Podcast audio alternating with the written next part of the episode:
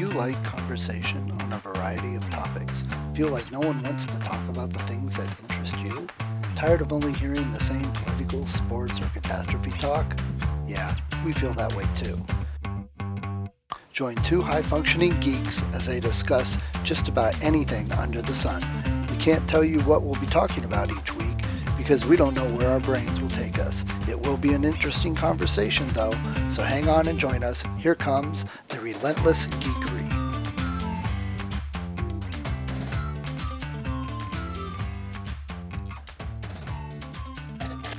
Hello and good morning. library. Let me get rid of this Oh. log box. Let me get, here we go. Poured myself a drink, add some drink here. So I have my Diet Dr. Pepper fix going. Official recommendation of Relentless Geekery. Way to stay fully caffeinated. I recommend Diet Dr. Pepper because the delicious taste of prune juice or whatever the active ingredient is. And actually, I read that long ago. It's been proven not to be true. And yet, whatever the 17 herbs and spices recipe that is in Diet Dr. Pepper, it's hooked me. My favorite thing. So we need to get sponsored. there there must be like i know that people serious coders talk about they swear by like mountain dew code red or whatever the most like jolt cola there's a couple that vie for what's the most caffeine that you can put in something without it being a munition without it being some terrible drug and i'll tell you soft drinks are still pretty safe when you look at what's in those little power shots that they have near the checkout counters of all the various different bars and places now, they really are a drug. There's it's like the fact that it's in a little like party favor type container doesn't mean that you're getting an incredible amount of not only caffeine but all kinds of other things that because they're not registered as a pharmaceutical, they don't have any regulation going on and yet I'm trying to think what I've seen in them, like Yohimbe and kombucha, and you know what I mean. Things that are known to be natural stimulants, like these are the things they give people to lose weight because it jacks your metabolism up so much that you're just kind of like vibrating in place while you sit. I don't think, I'm pretty sure that there must be studies that say your health is not helped by having your whole body be like ready to fight or flight, adrenaline response, whatever's going on there. You're just vibrating with an up metabolism. we talk a lot about health in that.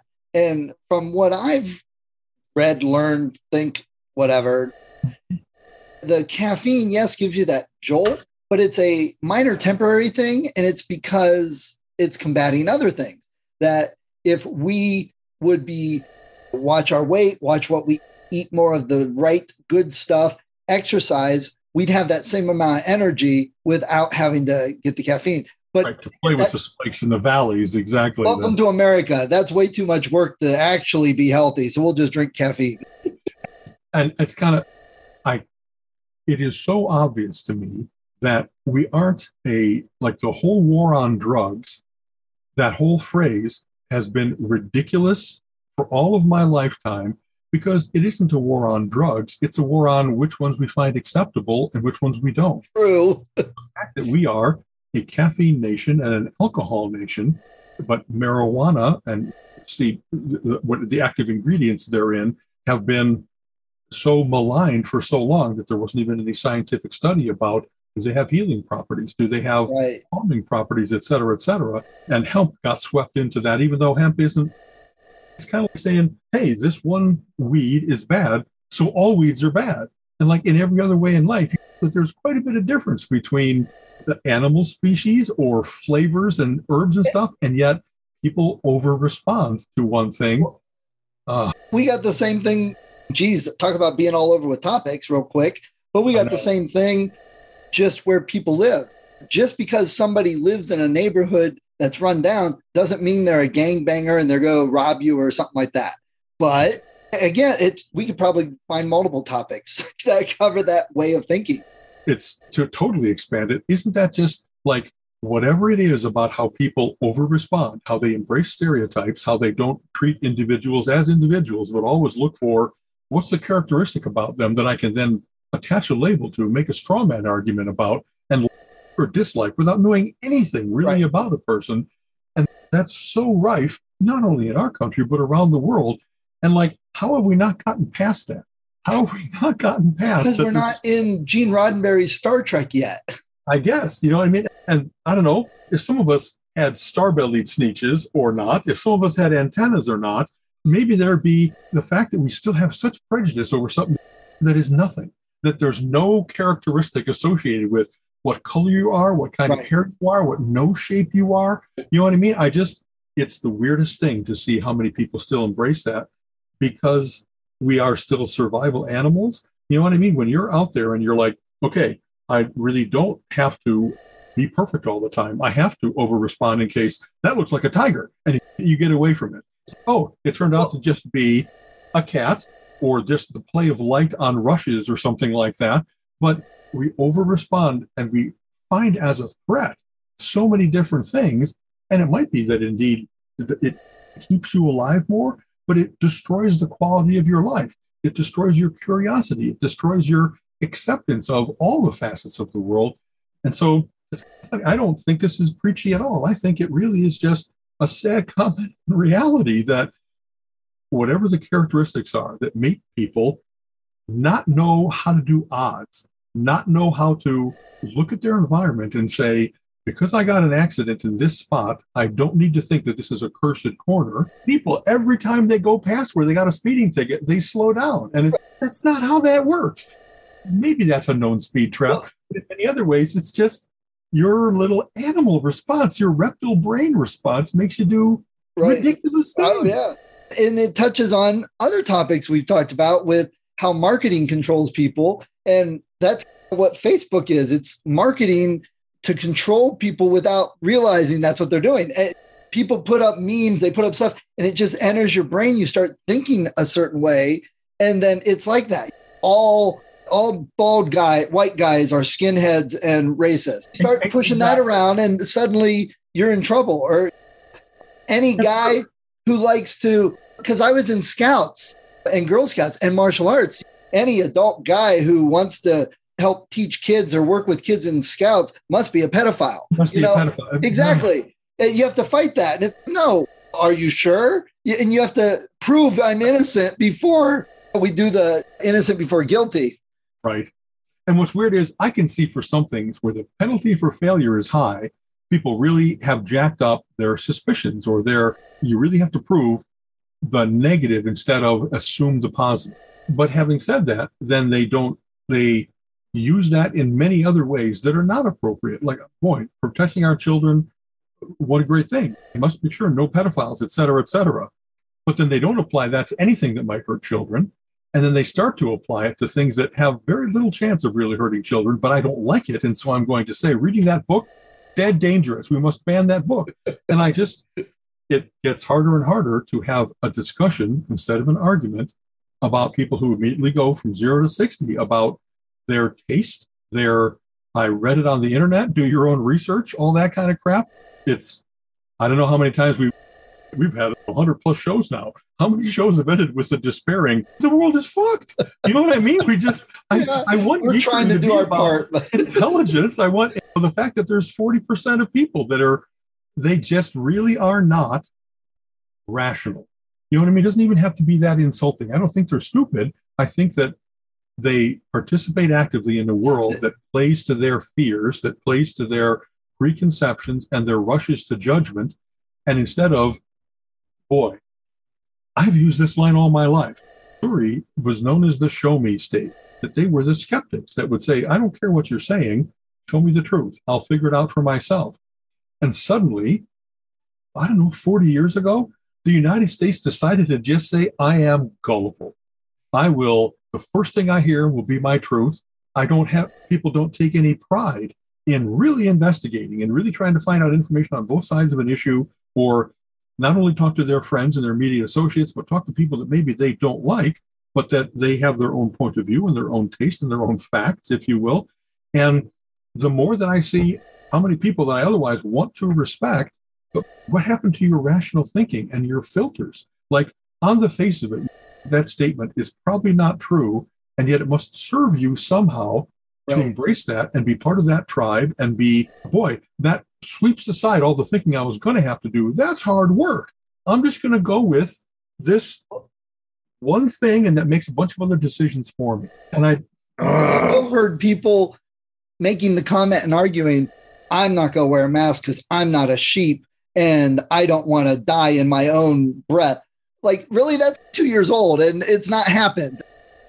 And they don't adjust even in the face of an, an incredible body of new information that should have had them make right. the change there. And then we get the entitlement and like when things first started shutting down and people like pulling guns demanding that you, you open a Dunkin' Donuts because they have a right to get a coffee and donut. No, exactly. you don't have a right for that. That's a- how did they exactly what I want is somehow automatically a right.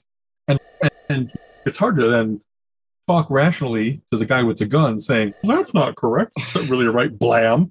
And yet that's become how many times is that now being used as if I yell louder, if I'm more threatening, if I have the mob behind me, I can silence not right. only send, but silence. And then that makes it right. We strong armed it. Now it is the right thing. You know.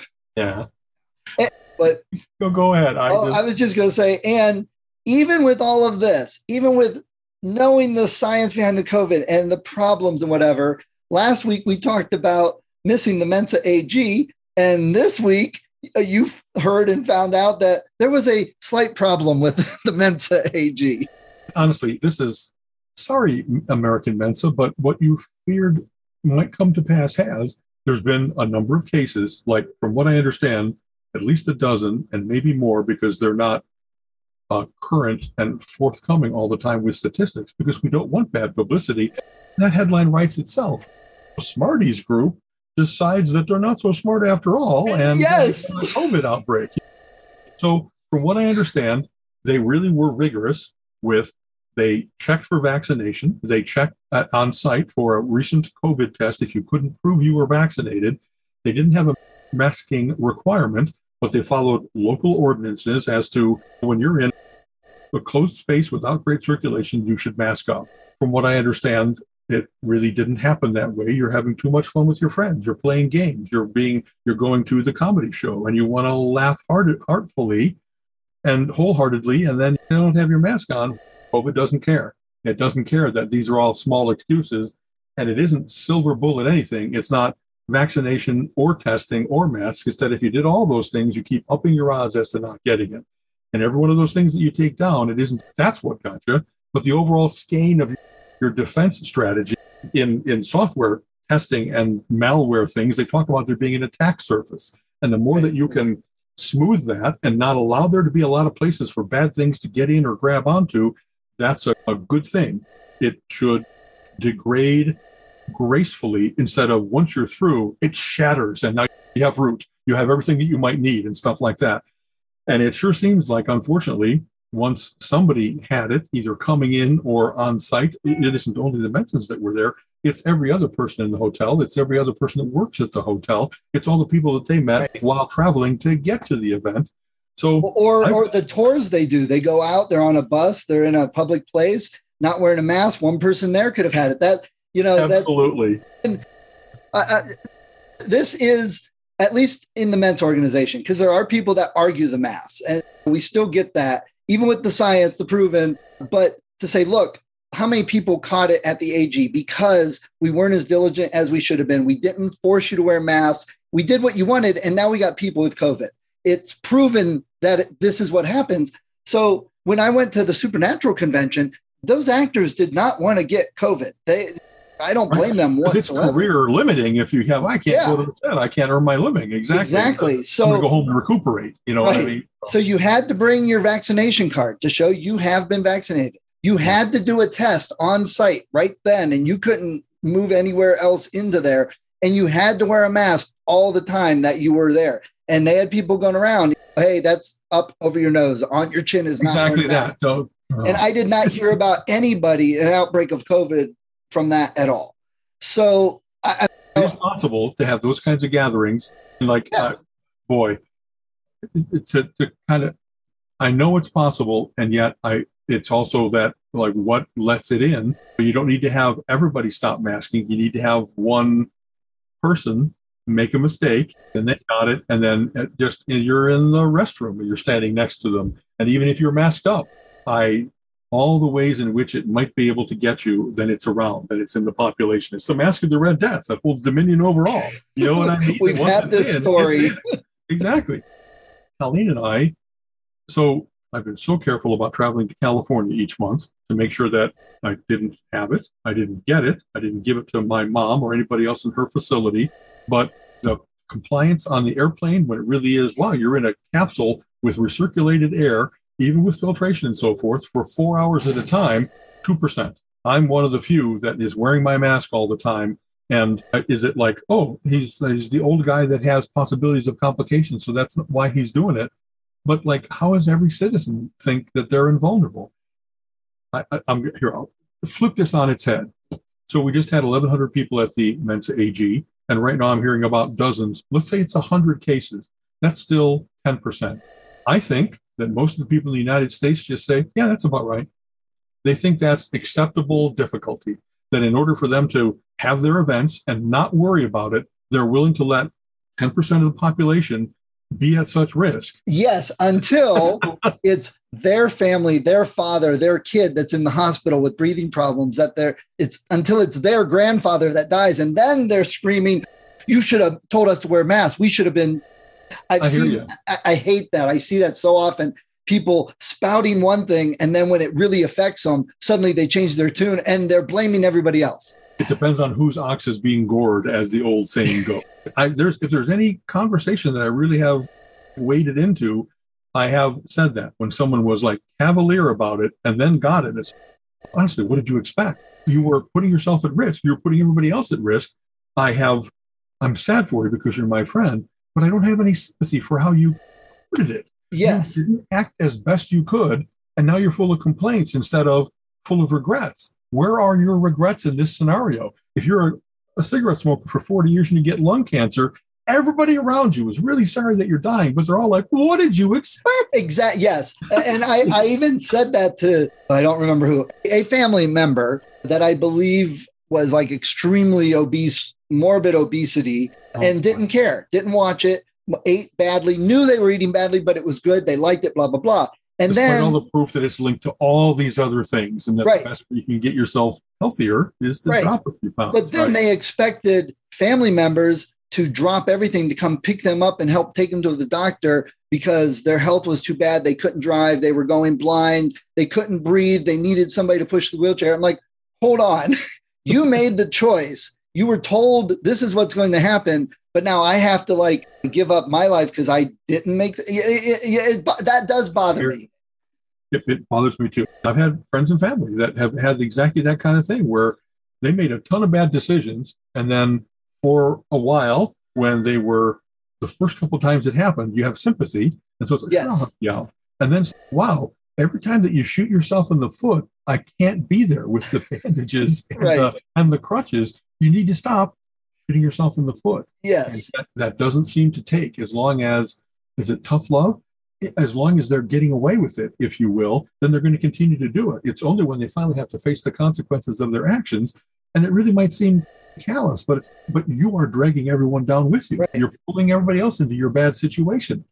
How do and we? That, uh, the psychologist, that's one of the things, psychologists, psychiatrists, that's one of the things. If you have a family member that's heavy drug user, and you do an intervention, you get them to rehab, you save them, get them to the hospital so they restart their heart and they're alive. At some point, it drains you. You can't do it anymore. And they tell you, you got to say, I'm done. I don't want contact to you, fix it and clean it. You have to decide. Yeah. Why it, it's the same with other health issues. And God, I know that sounds so elitist, so bad, because like my father, he's diabetic, he's had open heart, he's been disabled for God 40 years and that's not necessarily his fault. But if he wasn't trying to watch what he ate, then that is his fault.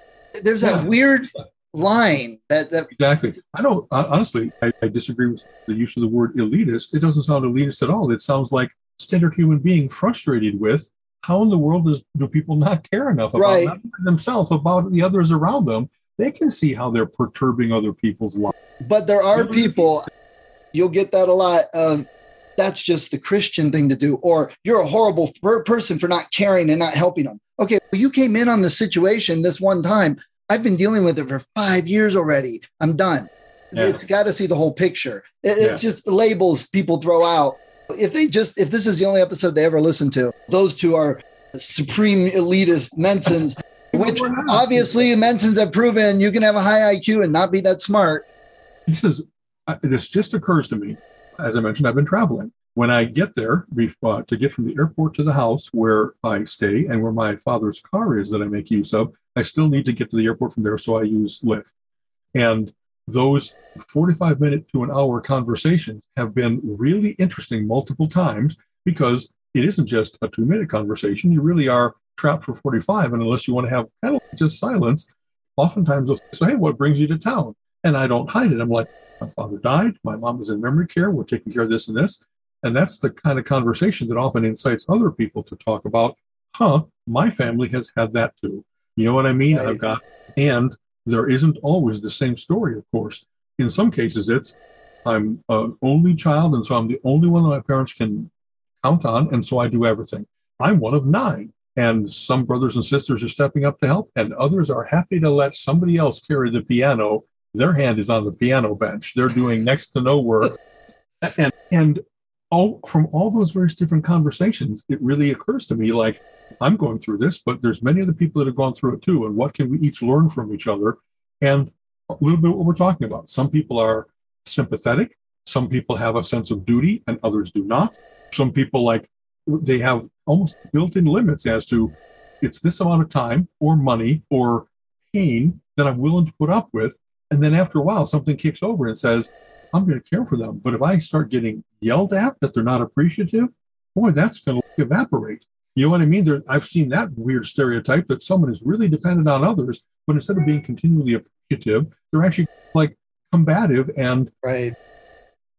they assume that you must be doing this thing. And I think it's important once in a while to say, I could just leave you here in this chair and go about my life. I do not have to be the one that takes you everywhere. I'm not the one that has to take you to the doctor. And it sounds, on the face of it, cruel to say that, but you have to, the caregiver has to take care of themselves. If you're really getting shat upon, if you're really getting abused and underappreciated and that kind of stuff, I can see how you have to, out of self defense, out of survival, say, I'm willing to go this far and go farther. Yeah. And if the fact that we have to have those conversations is terrible, but they're everywhere. There's so Yeah. many people nowadays. There's lots of elder care. I know there's got to be some for personal personality traits that you could, of course, that's how they think because they're a Sagittarius INTJ. That's you know what I'm saying. Uh, that that there, there's probably part of that in there, and I'm just throwing that out as the, the thing because my grandmother was the one that would not want to. She didn't want to take care of her mother. She didn't want to take care of her sister. I'm not. I'm done. I've done enough for them, and whatever. And I'm putting them in the home, and that was it. I'm not dealing with it. But then when she was the one that needed it, I expect everyone to come and take care of me. Wait a second. As boy, the amount of hypocrisy in this world startles me because I so much try to not be like that. You know what I mean? It really is that if I have all kinds of things that I feel strongly about, but if I am blind to it in myself, it makes me feel terrible. And I try to not be like that, that I'm not practicing what I preach, that I'm not the guy that is a good example of who I'm trying to be to the world. It's not my words, it's my actions, et cetera, et cetera. And I, uh, I've not always been like that. You know what I mean? I was an idiot when I was young. I was so just unthinking or selfish or in, in, in ways that, like, honestly, I look back, everybody, many people talk about, oh, I don't, I have the excuse of I was young. And I say that in a mournful way. I was did some really wonderful things when I was young too. There was a good me forming there, as same as there was the bad me. You know what I mean? Maybe that old statement about there's a good and a bad wolf in each of us, and which one is the thing? The one that you feed. I think that I've been through enough heartbreak or caused enough heartbreak that you just you decide I'm never I can't do that again. I'm not going to hurt someone that much. I'm not going to let myself be hurt that much. What do you who do you become? And where it seems to like, wow, you've made 20 bad decisions in a row. Anything kicking in yet? Any? Any if the pain isn't enough to get you to do this, I don't know what's going to work. It's it, Right. you don't seem to have that sense of nobility, that sense of make the world a better place. You know what I mean? The golden rule, like it applies to you too. So I wish that it was like that nowadays, just in general about morals and ethics. There's so much about if you're not in the right faith or whatever, that somehow you're not one of that tribe. Wow, I'm pretty sure that if you just apply the gold rule everywhere, the world would be better off. So why aren't you? Why aren't you treating others as you want to be treated? Why is there this weird separation and this weird, eh, not elitism, but absolutely hierarchical thinking that that causes many more heartbreaks than it make, makes things better. It doesn't solve problems; it creates problems in so many ways. That we could probably get a psychologist on here to ask about that, and I'm sure it had a lot to do with the me- social media. You know what the main president guy was telling us for a while, and what people have that entitlement, or what I'm saying is right. The golden rule doesn't apply because this is what's right. And I've seen the memes too that just because it offends you doesn't mean it's wrong. And just because it's what you want doesn't mean it's the right thing. Yeah. I'll tell you, there must there I'm not sure what it is. There's any number of good books about about integrity, about resilience, about you choose how you're going to react to things. The world will continually buffet you with good and bad things, choices to be made. And when I've worked for a bad boss, I didn't become the bad boss. I was like, what's the compromise that I have to make here? If I have to stay in this job, if I have to do, get this good thing done and kind of work around them as an obstacle. That the, I talk about this all the time. The internet doesn't care what it takes to get the message delivered. It routes around the damage. It doesn't take a moment to diagnose it. It just gets around it. And there's so many things that are like that. Instead of engaging in combat, it's okay to just say, you just keep droning on over there with what you think is righteousness, what you think is important. And I'm going to be over here getting the other goals done. And we'll see in a year, five years, in a lifetime who was right, who got more done, who affected more things in a good way and stuff like that. So sometimes it's, I'm not perfect, I'm not consistent. Sometimes it's fun to just wade in with someone who's really a jerk and say, let's have a talk then. Let's, because I'm, uh, you're going to, that's to me, not entertainment because it's not pleasurable, but sometimes it's necessary for me to blow off a little bit of steam and say, that thing that I would have just passed by, no, it's going to amuse me to point out all the ways in which what they're saying is ridiculous. And then probably won't go on the attack. Yeah. And it's not, I'm not trying to talk to you at all. I'm talking to everybody here that's listening to this conversation to say, if you had to make a choice between these viewpoints, I'm pretty sure you can't choose theirs. It's ridiculous. It's idiotic. It's hateful. It's wrong. And while I'm trying to be amusing and informed and all that kind of stuff, I hope that that's having some kind of effect, but it's only a hope. There's not a lot of proof. I've had so many people that are like, wow, I just saw in a discussion a week ago, you were proven wrong, taken to the mat. And here you are repeating your same bad talking points again. It's just not in them. They're, the memes have stuck in their brain. The whatever those things mean to them, right, they right. give it up because there's a great quote that's been circulating lately from Carl Sagan about one of the problems with getting fooled, with getting bamboozled, is the ego death that comes from admitting you were that foolish to have been fooled. People just can't do it. No. They'd rather not only believe still in the bamboozle, but actively support it because it saves them from what an idiot I was, what a tool I was to be used by this guy so thoroughly. Do it. Yep. So you mentioned doing good and being good and books. So I'm going to segue. I got. I'm going to use our little platform for an announcement. I guess yes, I might yes. have mentioned this before. So I had this idea that I'm now finally pushing and actively working on. So we know bookstores are struggling, that people aren't buying the physical books as much, and there's a paper product shortage, so book prices gone up, and we got a lot of people buying digital. But there are still people still love bookstores. So I had this great idea of a win-win.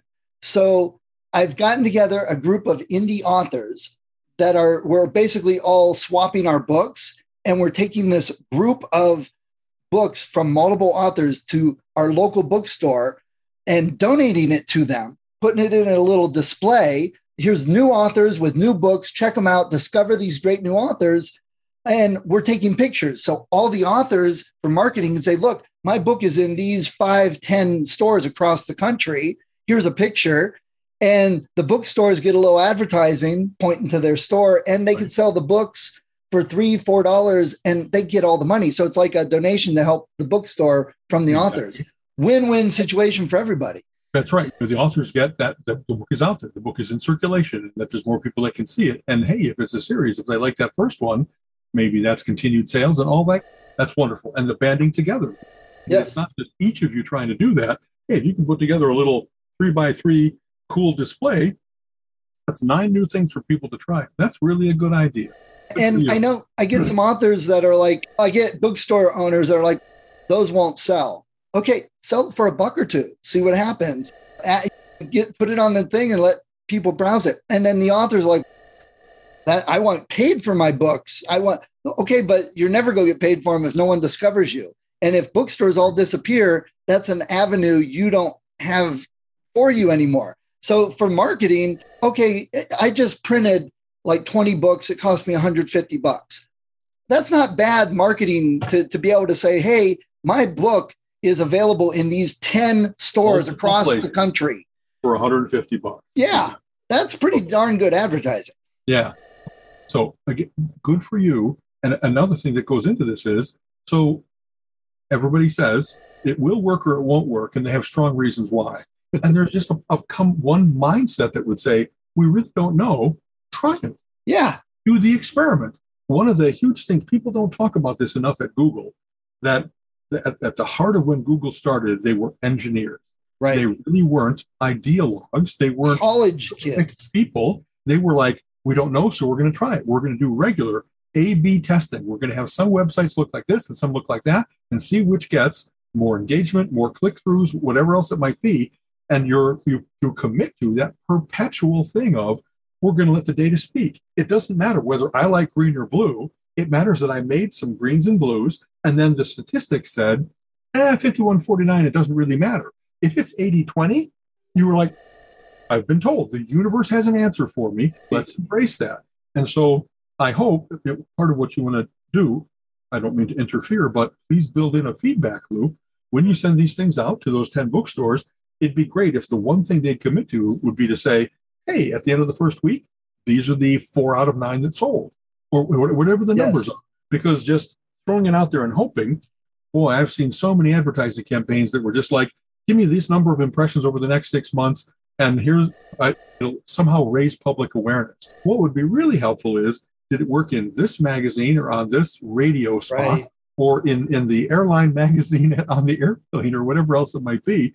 To go back to Mensa for a minute, they were really sucky about advertising and not knowing what worked and what didn't. But I digress. and so you'll gain knowledge. What you're getting for your 150 bucks is if I was to do this again, version two, where would I go? These six out of the 10 bookstores really had activity. Enough people, the bookstore was good. The people coming into the bookstore were the ones that would experiment and try a new book. And you get to tune your performance over the course of time instead of every single experiment being tabula rasa, starting from nothing. Right. You know Yes. I mean? So- Absolutely. I, I, it's getting your foot in the door, getting that communication with the bookstores, getting Yeah. them comfortable with the idea. Because who gets told what indie author goes to a bookstore and says, Hey, I've got three of my book and I've got 10 other books of my friends. We're just giving them to you to sell. It's always, Hey, would you sell this book for me that nobody knows about? And bookstores like, they don't sell. It's a pain. Now I have to figure out how many you've sold and owe you a whole six dollars and thirty seven cents. Because I go to Kenmore Comics and he has done that. He has put indie books, indie comics up for sale, and every single time he'll say, "Oh, you're interested in that?" He's like, "Those things never sell. I don't pay for them up front." He's just, it's just more hassle than it's worth. But you say, "Look, we're not asking for any money back. We're not asking the," but you get over that hurdle, and then it's you can call them up, send them an email, say, "Hey, just checking in."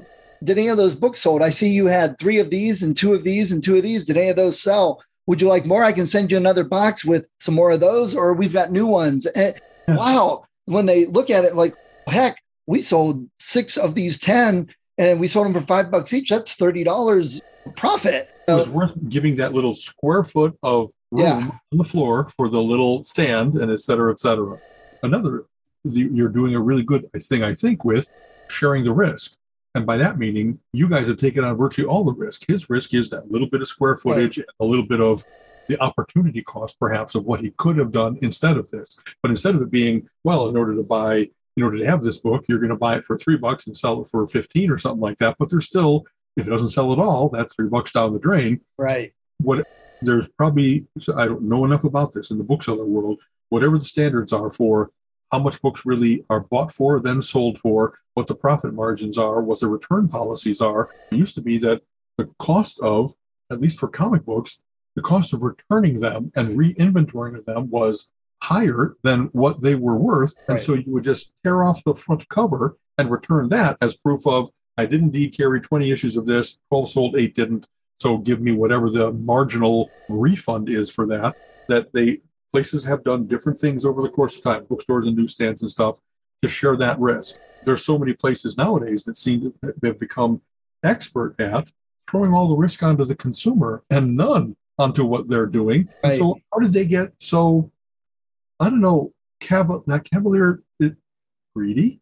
You want to like I want all the profit and none of the risk. And so right. well big segue from the world of bookstores, but there's all kinds of stuff going on where people can just get in the middle and make sure that they're making their margin no matter a whole different discussion. But it's funny you say that because I just talked to an author for my Discovered Wordsmith podcast yesterday, and we discussed a problem where most, not stereotyping, not putting it on one group, but TikTok is more a millennial social media, and more of the people posting are millennials or younger. And there are some that review books, but they've been telling their audience and pushing people, hey, buy this book from Amazon, read it, and then send it back, and you'll get all your money back. And, and then the author is getting dinged for that. So they lose money on it. So they're pushing this. And there are people out there, oh, that's a 20 book series. And they buy one, send it back, buy the next one, send it back. So they read all 20 and they haven't spent a dime on it. You can right. do that at the library. You can do it at Overdrive. You can yeah, do it on treating Amazon as a library that happens to have a mail policy or and something like Amazon's that. allowing it. So the people hurt are the authors. So if you're like, "Whoa, I love this author. I love their books, but they quit writing." Well, that's because you never gave them any money. yeah. It's it's amazing how many things a policy is set, and immediately people start saying, "I don't want to just use a policy. How can I game it?" How yeah. can I game the system so that I'm the corner case that they didn't account for? There really might be people that would be serial returners and yes. really try to like. I, I there should be I, a limit or something because this was a problem with audiobooks that people started pushing, and Amazon ignored the authors until Kevin J. Anderson, maybe, or okay. one of those big sci-fi authors like that had following that had some clout, said, "Hey." It says here that 10 sold, but 10 were returned. And when you go look at it, it's like, oh, look, four of those are from one person. It's like you you can't allow people to get an audiobook, listen to the whole thing, and return it for a full refund. That, you would think that because they have access to all that data, some of those patterns would have jumped out early on. And it might be that they just said, it really isn't a ton of people. It really is only I don't know, we sold 10,000 copies of the right. book, and we could have 100 people do this pretty bullshitty thing, but it's really only 1%. We're just going to live with the fact that I don't want to perturb my return policy. I don't want to write even, I don't want to take the time to write the letters that says, we've noticed that you're one of these people that abuses the system. They're going to say that's shrinkage, that's acceptable yes. in and, the system or something like that. So it's not a problem, but Amazon's whole philosophy is take care of the customer, make the customer happy. So they don't care if there's a thousand authors that are losing money because there's a thousand more. They have every other product under the sun. It's a small thing to them. Oh, those authors quit writing. We don't even notice, but they kept the customers happy. But the problem is the customers are assholes taking advantage of Certain Amazon and the author. yeah. It's, you know, it's kind of funny. We hardly ever do props. I've already, so my particular beef that I've had with Amazon lately is, and it's not Amazon, it's particular sellers. So from the consumer point of view, and really, I uh, like buying through Amazon. It used to be that you could say, what's the new cost? What's the new, very good? There's gradations right. of usedness and stuff like that. And I got I like my books to be in really good condition. I like to see them all lined up on my shelf and looking beautiful instead of chewed on and dog eared and spines broken and stuff like that. And it used to be that if you bought something like new, it was like new, except it had been read gently once. So let's take a look at this one. I'm not, and I'm not sure if the camera can capture this. yes, I see it. It's see all the creases in the black cover because they stand out on black, and see how the back is also. It's funny. It really isn't as obvious just holding it up to the camera, but this is like at best fair. If you're at all a collector, you can't have anything, especially happen to the front cover. You can't have, there's always a remainder mark, this little black guy and stuff like that. But then you can't have the pages warped. You can't have it Right. look as if it was pressed in the wrong direction for a while or got water on it or anything like that. And this was sold as like new. And this is like the 10th. There really was, over the course of perhaps COVID, a big shift. And my explanation, without any proof, except this is what I think might have happened, is people stopped going into bookstores and many sellers are ones that have both a physical presence a brick and mortar place as well as the virtual.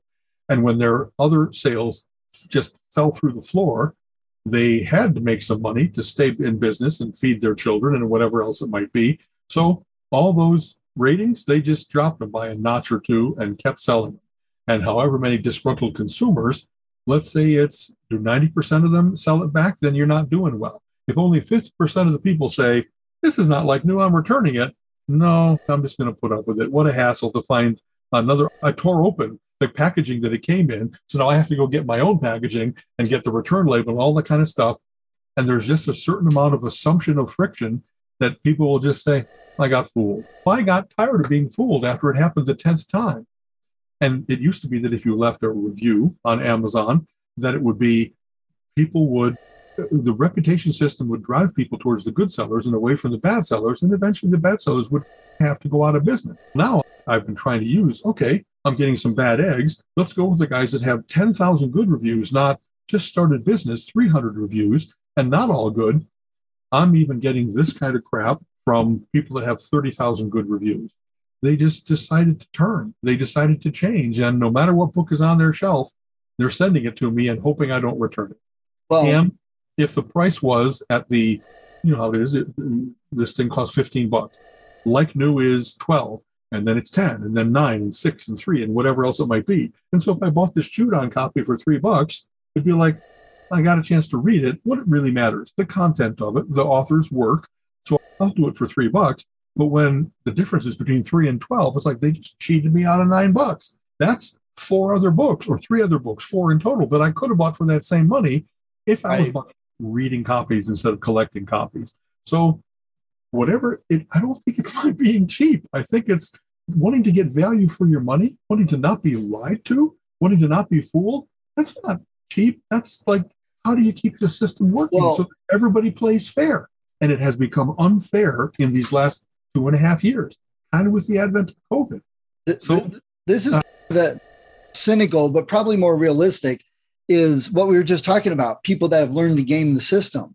So you've got a lot of sellers on there that literally have listed 300, 400,000 books that they buy these huge lots and they just start listing them all. And what happens is they sell so many that, again, like you said, they don't care. They get a couple bad reviews. But the pr- other problem is the consumers will get a bad book like that one. They'll go to the book page and leave a bad review for the book because the shipping was bad or the cover was Oh. ripped. So the books are getting all the bad stars and the, the seller, seller. themselves, Right. nothing. I Yeah. think I that's try to be very careful about that, but you might be right that it's you're just lashing out to put something out there so that Amazon will fix the problem, act on it, or something like that. But it's not like anybody. How many times has that happened? You know what I mean? I'm angry and I'm going to get mad at something or someone, but that wasn't the right get. you Right. just had to get some satisfaction yourself out of I I didn't put up with that. Right. I think right. that's what's going on. Yeah. All right. So, you had another big topic that you wanted to cover. Yes, let me ask you this.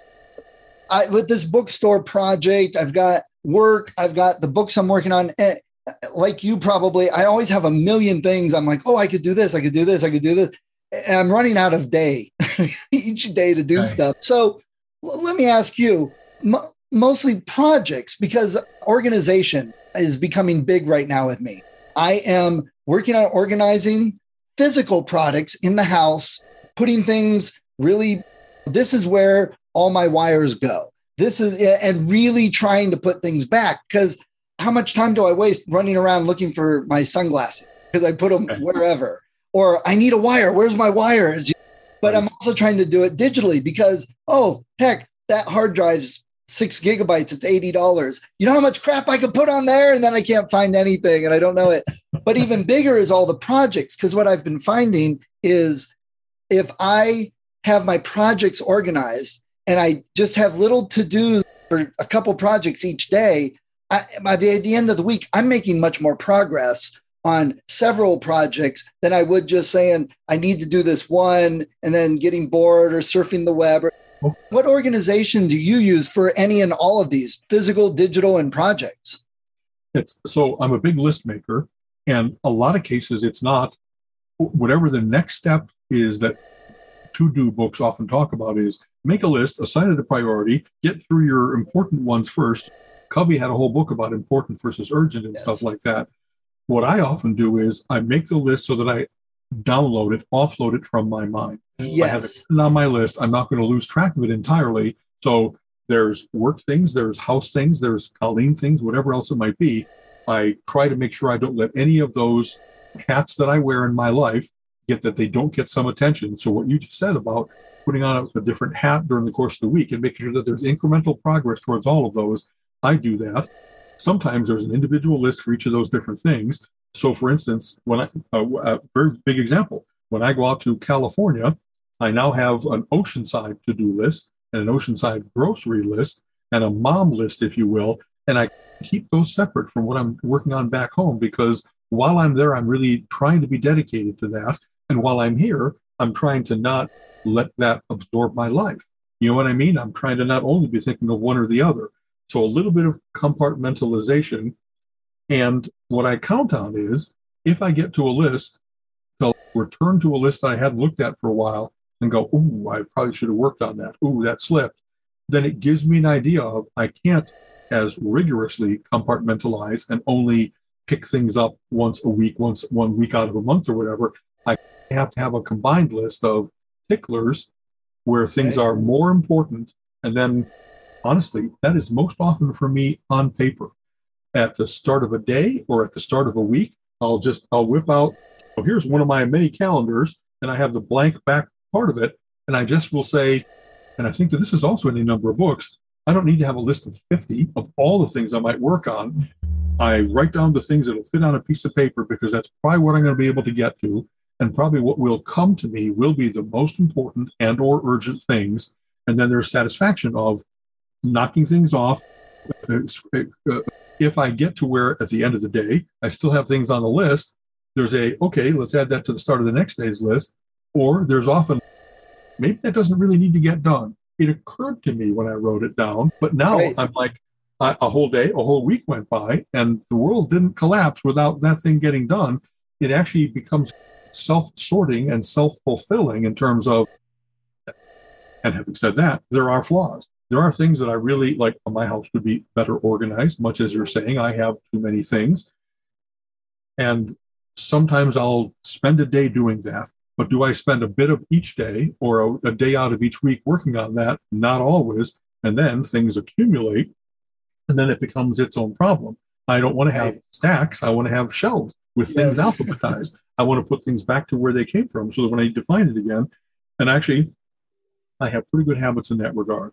I never lose my keys or my sunglasses or anything. They go to a certain place when I come in the door, and then they're there. So I never walk through the house, go get myself a, I'm going to drink milk out of the bottle. Where are my keys? Oh, top shelf of the fridge. What the right. fuck happened there? Of course. we, you know, so, we had to hang up hooks by the door for me specifically. So I got in the habit of hanging my keys up. I had to. yeah. Well, and I, a little bit of what I said about the very first thing about I make lists so that I offload things on my mind. That's what I want is I don't want to have something in my mind that always says, where are your keys? Where are your keys? If I put them where they belong, and maybe this is like my mom, my little German mom, a place for everything and everything in its place. I I picked that up when I was young. That silverware goes back in the silverware drawer. Right. Shoes go here in the mudroom. You don't take them off. I've never been one that like leaves a trail of clothing. Dirty clothing goes in the laundry basket and then it goes into the basement to get done. It's all those little things that help keep me organized, like where things are in the fridge. It's pretty much the door is for condiments and milk and cream cheese. And, and as long as I keep putting things where they go and with others, like others, then when I need to do a quick, what do we need from the grocery store? Either I just glance in there and I can immediately see, well, we still have ketchup and all that kind of stuff. I'm able to say, if, it's not in a place where it would be, we're really missing it. I don't need to dig back through things. And I will say this, unfortunately, that all works when you're solo. And the minute you have a partner that doesn't have your same sensibilities or children or a dog or whatever else it might be, Yes. that it really is, things don't always go in the fridge where they should be. And Oh, look, we've got three mustards open in the fridge right now because it was hidden behind something else. we just had the ketchup incident exactly that we already had ketchup but we got ketchup and things like that and colleen is so good in so many ways that don't this is not a big thing but it is a different thing than how i am that i hardly ever make that mistake and i know this is an odd thing too i like i have a prodigious memory i really can like in my mind picture what was in the fridge so if i go to the grocery store and i'm not certain i just think of i don't remember there being yellow mustard and brown mustard and champagne mustard. And so, which ones of those am I missing? Do I want to take up a slot with that kind of thing? I I'm Life should be like video games. You only have so many spots to put your Exactly. items, and you have to drop them if not. I yes, I agree. You know what I mean? It, the fact that we really do only have room in the fridge and in the freezer. I when again when COVID hit and I was actually doing some stocking up of various different things, I had to pull myself back because I we have a chest freezer in the basement and it was getting full. And so if it doesn't fit here, it doesn't fit in the regular fridge freezer. Where am I? What am I going to do? Eat all the fish sticks in one go? I mean, that kind of thing. So I, it's self-governing, and I jumped around a lot about those various different organizations. Another thing that I tend to do is I we have a calendar. I really make use of my calendar Yes. online about what dates and what things are coming up. And I put ticklers in. Everybody's birthday is in there, whatever. I have things months in advance. As soon as I find out when Halloween is that year, I make a point of knowing what dates that is. And that's Halloween, the Mensa party, not Halloween, which is always October 31st. And that prevents me from making mistakes. Once in a while, still, I'll make a, I have a where we have tickets to see Elton John here in Cleveland. We're going to this comedy festival in Toronto. We hope, COVID willing, the last week of this month. I had us going all the way to the end of the festival, which is the Sunday, and unfortunately, Elton John is that Saturday night. So we just had to adjust to get rid of some tickets. I'm hoping we can get rid of some tickets I had already bought for the comedy festival. We have a pass, but you reserve various different things. And that realization of I really screwed up, and in a way that I really want to do both of these, but you can't. It's Right. 10 hours away. It's physically, you have to be one or the other. I really regret whenever I make a mistake like that because I'm pretty good at avoiding those. You know what I mean? I always have our 10 o'clock podcast and when we have to move it, I can say with confidence, well, can we go tomorrow? Because there isn't something that's going to collide with that, or there is. Once in a while, my doctor's appointment is the most important thing, and I Right. Right. Changes And- in that. So I have multiple calendars. Google is great with that. And I have them synced on all my devices. So I have a personal calendar. I have a Discovered Wordsmith podcast calendar. I have an activities calendar where I put things that I'm interested in, but doesn't mean I'm going to it necessarily. So I Right, can It's not a date; it's a Yeah. possibility. Yeah. so I can turn it on and off and see it or not. Okay, I want to do this other thing. Turn on the calendar. There's nothing scheduled that weekend. Boom, I can add it. Or oh, there's three things. Which one do I really want to do? Eh, you know that. It's Yeah. funny for all my lack of organization. My calendar is probably one of the most organized things, which is a good thing. And we even Especially had like commitments to other people. It's Yeah. important to me to not be that guy that like I had things on the calendar and I triaged, and you two are out of luck because I'm going to this one. Like funny, those two that I just screwed with, they might not be anxious to work with me again. To make another appointment Right. So I really we- try not to do that. People are not just appointments. You know what I right. mean? We had a family calendar where the kids could all put when they're working because all their shifts changed. So we had to have some things that we knew or what activities we were doing mm-hmm. as a family. For me, I've been, have you seen or used it? First of all, I find it very interesting and funny how we're both computer guys and we both rely on written down paper lists for more than anything else. I do the same thing. You know what it is? I think that there's how your mind works. That it, when you write things, when you say things out loud, when you sing them, it gets stored holographically multiple places in your brain. And that way, it isn't only that it's on the list, it reinforced the connections in my brain that will say, because right. I wrote that down, I will remember it better than if I just thought about it, if I just typed it in. There really is a difference between writing and typing, even and stuff like yeah. that. It activates different parts. And so I have learned that about myself that I'm good at if I, when I take notes, that when I, long ago, when I was in classes, and now even when I go to a seminar and stuff like that, if I take notes, it's I remember it better than if I sit there typing on a laptop or if I just sit there, well, I'll remember it, not the details, not the and I have an interesting ability to be like I can really be focused and hearing fully what people are saying while I'm taking notes. I have bicameral is not the term for it. I can multitask where I really don't have to give either of those my full attention. That while writing, I don't miss what they're saying, and so I've actually been asked for my notes any number of times, like after going to a colloquium, one of Mensa's big brainy things, because they were so good and so complete. Not quite a transcript. I wasn't there as a court reporter with my little funny keyboard and stuff like that, but I captured all kinds of things because I wanted to be able to have that information for my future. You know what I mean? It's different than watching a video. It yeah, really is yeah. that you, in the act of writing it, you put it in differently and it stays with you differently. Very much. Yep. Have you ever heard or used the program Todoist?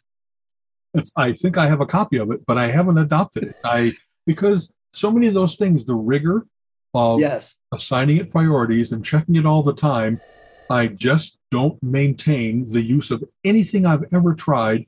It starts to feel a little bit too much straight jackety or something. Absolutely. And way back in the day of day planners and stuff like that, some people swore by it and it really worked for them that they never missed out on anything but it didn't work as well for me because it really started to be that I there was overhead associated with it. There was more time than I wanted to put into things that were not top priority, but secondary and tertiary. Yeah. And it just was, wow, I don't have to remember all of those things and get all of those things done. A very wise thing said, you know, those when you classify things as priority A, B, and C, you're pretty much saying I'm going to get A done. B and C are just maybes. Right. They're never going to get done if you have a full life, a busy life. Maybe they'll bubble up to be an A when something goes terribly wrong and but, you should have handled it. but, but probably like you, sometimes you get those B, C priority things in your head and it just eats at you because you don't want to forget it. Just the fact of adding it to a list or putting it in a project planner gets it out of your brain. It's there for when you want it, need it. And even if you go back to it, say, yeah, it really wasn't that important. The fact that it's out of your head lets you do other things. And eh, so Anthony Robbins, I'm sure you've heard of the big make your life the giant. things that he proclaims is we as humans do things either to gain pleasure or avoid pain. And we're more likely to do things to avoid pain than we are to work to get pleasure. He says, so when something becomes painful enough, you'll change and you'll do the thing that you thought was painful and it becomes pleasurable. So for me, I've I've gotten the feeling like I've got all these great ideas and projects and the books and things to do with the books, the subsidiary marketing and other things with books. But each day gets done, and I'm like, well, I don't feel like I really did anything for those. So now it's becoming more painful to do that. So I've started using Todoist more. I've had it for years also, and I've got stuff I put in there, and oh yeah, that was three years ago. I never looked at it, but now I'm really dividing things up into projects, subtasks, and grouping them and relating them. Okay, this, if I work on this, it's going to help with the book, it's going to help with the podcast, multiple things. So right. I'm getting more done each day, even if I'm only 10 minutes. I think my ADHD kicks in there too sometimes. I'm bored with this, but oh, this other thing is bright and shiny. Let me go work on it. Oh, let me go back to this and work on this. As long as you make progress, instead of only like flit at it, look at it, and then not yes. get anything done because you addressed it. Yeah, absolutely. I've been use, using Todoist more lately and starting to rely on it a little more. And I think you know, once you're using it and it's a habit and it's natural, it makes sense. I tied it into my Thunderbird so I can click an email and send it over to the inbox and then I can move it to a project. My phone will update me. Here's overdue tasks. Here's what you got for the next couple days. I can give them priorities. It, it really, you, you have to have that discipline to sit down and work with it. Exactly. But like I said, but it pays off. It sounds like you really are getting yes that otherwise would have slipped through the cracks, or that you decided what really is important and you really did work on what was important. Yes, I've so many times catch myself. I'm gonna go see what's on TV just to flip around for 45 minutes for nothing, or what's on Facebook. Scroll, scroll, or hey, I had this great thought. Let me do a Google search, and I'll read all these articles that don't help me in life at all, but it was interesting. Eh, I've not stop doing that, but I catch myself waiting to do those things because oh, yeah. you know what? It really is only going to take 10, 15 minutes. I just have to sit down and do it. Because sometimes, like, oh, I just don't feel like doing that right now. But once right. I do it, it's, like, it's done and that was easy. right. Colleen and I often comment in that same way that we procrastinate like anybody else. And once in a while, when you finally get it done and you realize, wow, that really only took a couple of hours, I fretted about that for a week. And when I finally knocked it out and encourage you to do that, if it's to be done, then do it. Don't wait. Not everything is like that because there's often multiple things that could fill that thing. But we, I have started to recapture more the just get it done, get it off the, not even take the time to put it on the list, but just get it done. One thing, I, and kind of funny, always our conversations kind of like wind back on themselves because they have themes.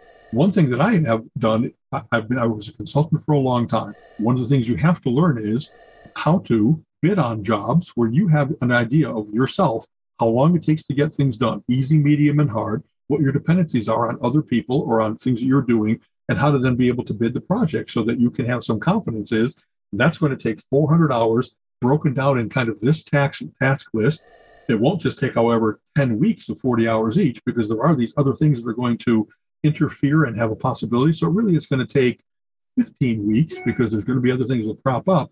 But to get the confidence of how you can bid on those kinds of things and not continually be, well, I thought it'd be 400 and said it was 500 and I lost money on it. You have to build in that feedback loop that is your self awareness of, I can write an article for the newspaper in an hour. I can write a good article with all the citations and so forth in three hours. I, and those kinds of things.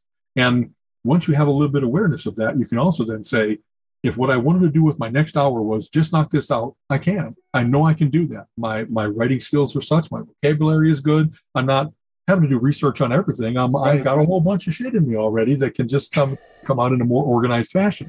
And another thing that entrepreneur books will tell you is the you should spend almost all your time doing the thing that is you in the world that nobody else can do, that is your most lucrative, that is your most personal, so that and farm everything else out. So a little bit what we talked about with the ABC list. I'm going to work on my A's, the things that give me the most pleasure, that make me the most money, that build most towards my future. And those B's and C's, if I really want to get them done, but I'm not going to ever do them, think of which of those are worth. What would I be willing to pay to have my house cleaned, to have my closet get organized, whatever else it might be? And that helps me make decisions as to if I don't care enough about it to pay for it, to actually sub manage the project, farm it out to somebody else, then it really is, I'm just going to live with that closet full of crap because I'm never going to get to it. And I'm not willing to pay somebody else to do it. Right. So it, it, like sharpens, it puts in sharp relief how much you really care about something yeah. when you start putting dollar signs on things. And in fact, one of the early things you learn when you're a database programmer is, and the first time I heard it was like, that operation is expensive. How do you know that? There's funny money, there's unlimited computer resources. Oh no, the best way that you can decide whether a query is efficient or not is to start assigning price tags as to is it going up against a large data set? Is the query complex that it's going to have to do multiple layers, multiple runs in order to be able to satisfy and stuff like that. And it really helps then to do the same kind of thing for me when I'm at easy, medium, and hard. And I know it's a hard one, but I don't set up to work on it as if it's hard. I don't clear my clutter away, I don't clear my distractions away, that they become near impossible. And I can't let that happen. So I'm aware of my own expenses, my attention, my energy. Uh, Yeah. my reputation where I, I can't fail on this. I have to get this done. I become, I've become really pretty good about. I don't often make promises that I can't keep. I immediately inform somebody if there's a thing that I was going to get done, but it didn't get done in a timely fashion. But you're also aware that not everything is like that.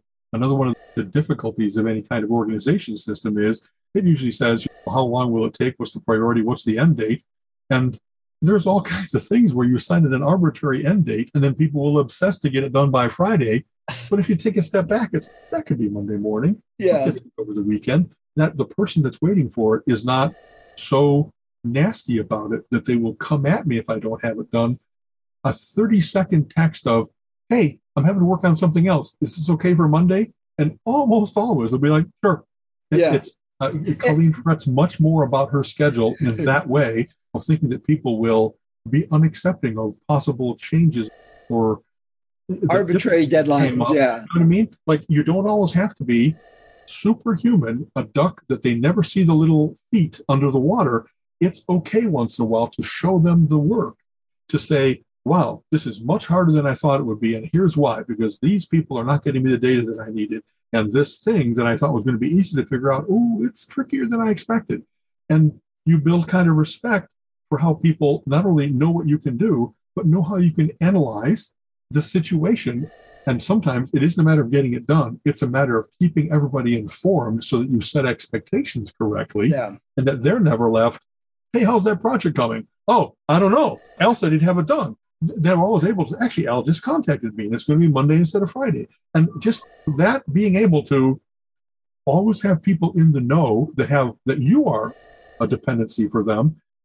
It boy, it really has served me well in my career. You know what I mean? To not Right. I, it used to be I'd kill myself to get things done. And then once in a while, I'd get it done because we set an arbitrary deadline. And then I watch it sit on their desk for two weeks. Right. I am never fucking killing myself for you again because Right. of how you did not honor how hard I worked, gave up a concert, whatever, to get this thing done. And it just was a checkbox to you. It was nothing big to you. So I know I babbled. I'll have to look more to do list because I really well- would like to be some things. So when you get three and six months in, you're like, huh, I thought I'd be more working on that. I thought I'd be further along. What's stopping me from integrating that, my importance and my urgence, so that I'm never getting to it? Never? It can't be that way. And one of the problems I've found for myself is because I have a lot of projects I want to work on or do. Not all of them are necessary, but I realized that just having that many was overwhelming to myself. So I would say I just I'm not doing anything, and nothing got done. That can happen. The plate is so big that you're like, I'm doing nothing. Exactly. Need a break. So Okay. so it's things like game programming for tablets and mobile, or doing the what I talked about the Raspberry programming for the trail cam I was making, or whatever. Those are fun for me. I enjoy doing those, and when I start working on them, I get sucked into it and just have a really good time doing it, and I feel good. You know, it's not necessary to get a video game done that works on my phone, but I really have fun doing it. I just forget that. And so sometimes I've been finding if it's on my to do list, when I get in the evening and I'm like, okay, I just can't work on a book. I can't work on a podcast. I can't work on this survey, whatever it is, I'm just done. And I look at my to do list list, huh? I was stuck on that problem with those shapes falling. And when you click on it, they weren't disappearing. Maybe I'll go look at that for 10 minutes. And I go, and three hours later, I'm like, wow, that was really good. And I fixed it. But then I'm like, check, I got something done on the to do list that I wanted to do, but wasn't necessary. So it frees up the mind a whole lot. Again, that pain pleasure and that discipline to actually keep doing it. exactly. And uh, it's boy, I have a lifetime of trying to figure me out. Another thing that I read at one point was like who I really admire, the Isaac Asimovs of the world, that wrote like a book in every single Dewey Decimal category, an incredibly prolific author. People would say, "So when you get like a little bit of writer's block, what do you do?" And it's like instead of being, "Well, I pound my head on the desk until it gets fixed," it's like I go to the movies. He had learned to have enough confidence in his subconscious that while he's at the movie, beep, something would come up that would take him past the thing that he had hit that was causing him a little bit of a slowdown Oh, and yeah. stuff like that. And I regularly take a break when I am like, for some reason, this thing I know that I'm usually capable of, it's not going. So I need to like get my mind looking at something else. I need to let let my energy return. Banksy has a great quote along the lines of "Don't quit, rest." Yeah. That there's- part of what you have to do is not just keep going until you drop. It's build in rest periods, build in times of distraction, pleasure. Colleen and I go play mini golf not because I'm going to be the mini golf champion of the world one day, but it like or go to a concert or something. It's like because that clears my head. When I go for a walk in nature in an hour, I'm just amazed at where my mind goes about things that I've been thinking about, and something new will occur to me, or that Colleen and I will have a wonderful conversation, and it's wide ranging, and something will spur. Oh, I could try that over here. That that you have to not only be about full focus, you have to trust your subconscious, your unconscious, and let it Absolutely. Have some fun in the background. But and I've laughed about that thing of can't quite think of the name of it. Who was the guy in that movie? And then 15 seconds later, it'll pop out. I've learned to have trust in that little bit of don't worry, I- know it. It'll come out, and then all of a sudden, oh, that was James Wood in bestseller. That's what it was. And but then it's also it's not only as trivial as that.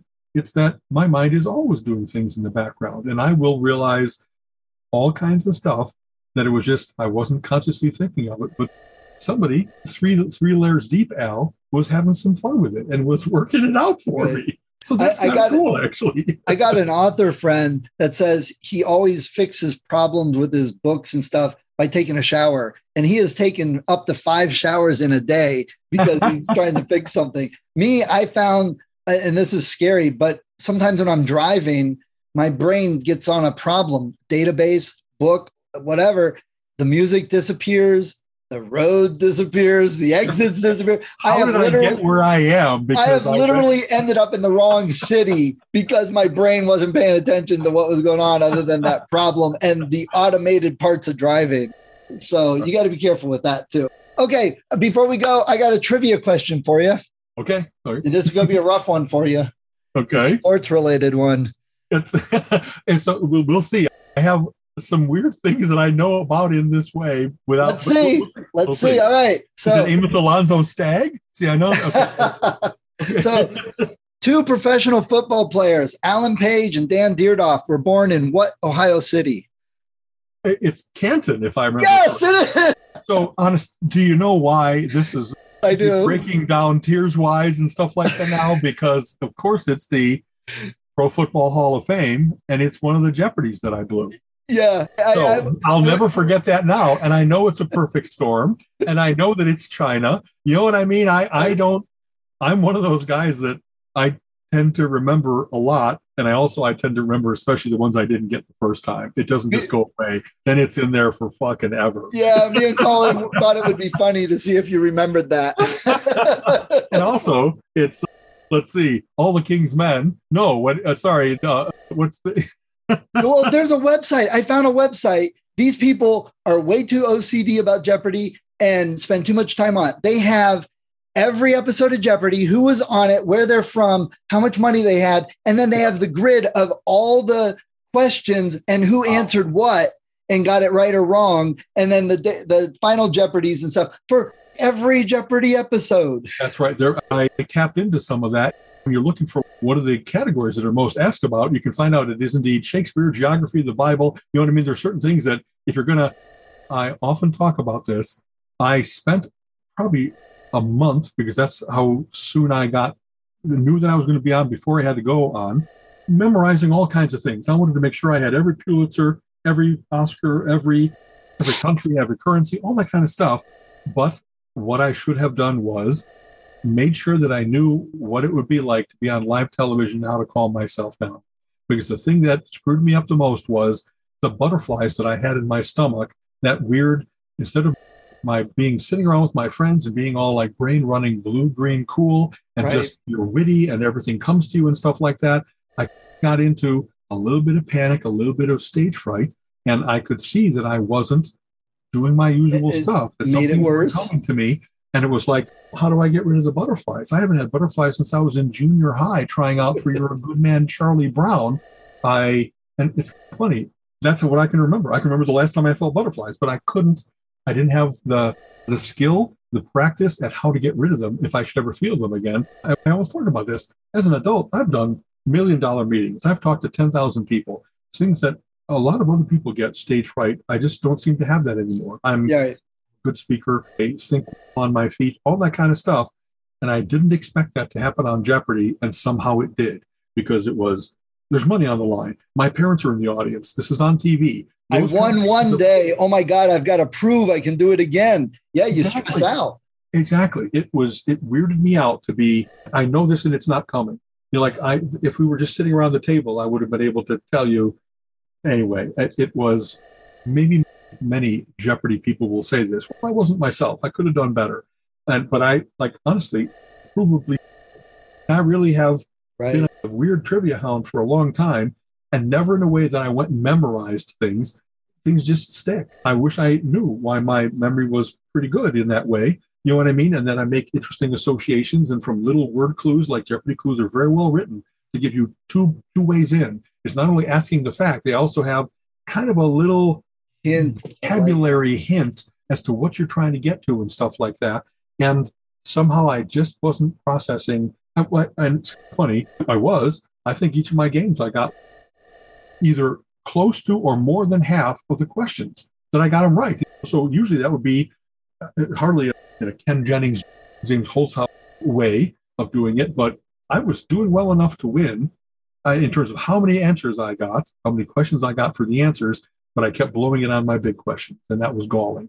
You know what I mean? I Like, bet. how do I not know that it was Czechoslovakia? I, I did know. I did know that it was, oh, you, know, And, Yugoslavia. and, it was like and it you get one Bosnia wrong. Herzegovina and stuff like that. It was just, Right. damn, damn it. You So- get one wrong, and then you're in oh, I knew that. I should have. Wait, what did he just say? Oh man, I'm missing them Yeah. all now. It, it just What was funny is that's not a way in which that nervousness evidenced itself. I didn't go on tilt and kind of lose track of what I was working on, where I was. There's any number of times where somebody else gave a wrong answer and I swooped in to get the correct answer. And there's also one where right after I blew a big one, like an eight thousand dollar, I then got the next one for the two thousand dollar end of category one in in a way that it was you know I like I didn't go on tilt and then okay I'm out of the game. I immediately came back and started to rebuild. So my knowledge of what was going on then is my memory of it is not perfect. My little Al that looks over my shoulder watches what I'm doing. I have very firm memories of some things and not of others. So there must have been some times when I did get a little on tilt, but it wasn't for the entire game. right. Someone just mentioned this that there was a little joke about, hey, when you know your categories come up, and of course it was you know, the Klingon warrior, not Klingon, but that kind of thing. And it was like when they had the category about rock bands that had animals in their name, it was like, just stand back. I'm running this guy, and I got four out of five, and then someone beat me to Blue Oyster Cult. Oh, that's Ow! like one of your. Oh. I, I, yeah, I. I was like, I, not only do I know this category, but I love them. How did somebody buzz in before me? That's. Oh Isn't that man, funny? that's You know, great. it, it just takes a certain amount to get humbled where it's Yeah. I'm, I'm just going to mow the field down here. And it didn't work out that way. Wow. All right. Well, there's a little trivia humor for the day and some. Thank you very much. Exactly. I'm glad I didn't shame myself. It's, Yeah, I was, wondering because some people would be like, "Oh, I forgot all about that." But nope. it, I think I, I don't know if we've talked about this before. I was in a very interesting thing called the Learned League. That is a, a big national trivia contest. And there's been certain ones where I knew it and yet it wouldn't come out in terms of how much I wanted to dedicate to it. It was either in the daily or maybe even into the championship. But there's a certain thing about what um, bad pseudo voodoo based secret police force in Jamaica or Haiti. And it's, oh, that, that's the Tonton Macoute. And now it comes out just like it should have. But at the time, it just wouldn't come out. And it's so distinctive that a lot of times that's what you're meant. I don't care about John Smith. I care about so that this is a, a particular, like an interesting sounding thing, that it's got a thing word letter pattern. And those things tend to stick even more. You know what I mean? So how did I not come up with Tonton Macoute? Uh, how did I not come up with what's the Silver Surfer's home planet? right, we had that one. We talked about that. And I don't remember. Zenn-La. now. You know, Yeah. those things where it really frustrates me. Then, not only did I reinforce it in my brain, but I like crawled it in there with with an awl to make sure that it's in there forever. Oh, memory is a an amazing kind of like mysterious Crazy. sometimes. I don't know how it works like as it does. I just know that most of the time I can count on. It, how do you know that? It's, I don't know, but it's in there. You know, I don't know. I remember all kinds of, especially stuff you love, like comic Right. books, like science fiction, like that kind of stuff. I'm not perfect. I can't name every character in Game of Thrones, but I could start to put together a pretty good family tree because of how much I love that series. You know what I mean? Right. Anyway, All right, man. all right. As usual, we went a little bit over, but uh, That's hey, fine. talk about. Yeah. Um, stay cool. I know it's uh, hot currently, and whatever else we were going to talk about, we'll add it to that long list of eventually. I've got a list. Yeah. Okay, We covered quite a few. So, very good. all right. Talk to you Take later. care, Stephen. Bye-bye. Bye. You have been listening to the Relentless Geekery Podcast. Come back next week and join Alan and Steven's conversation on geek topics of the week.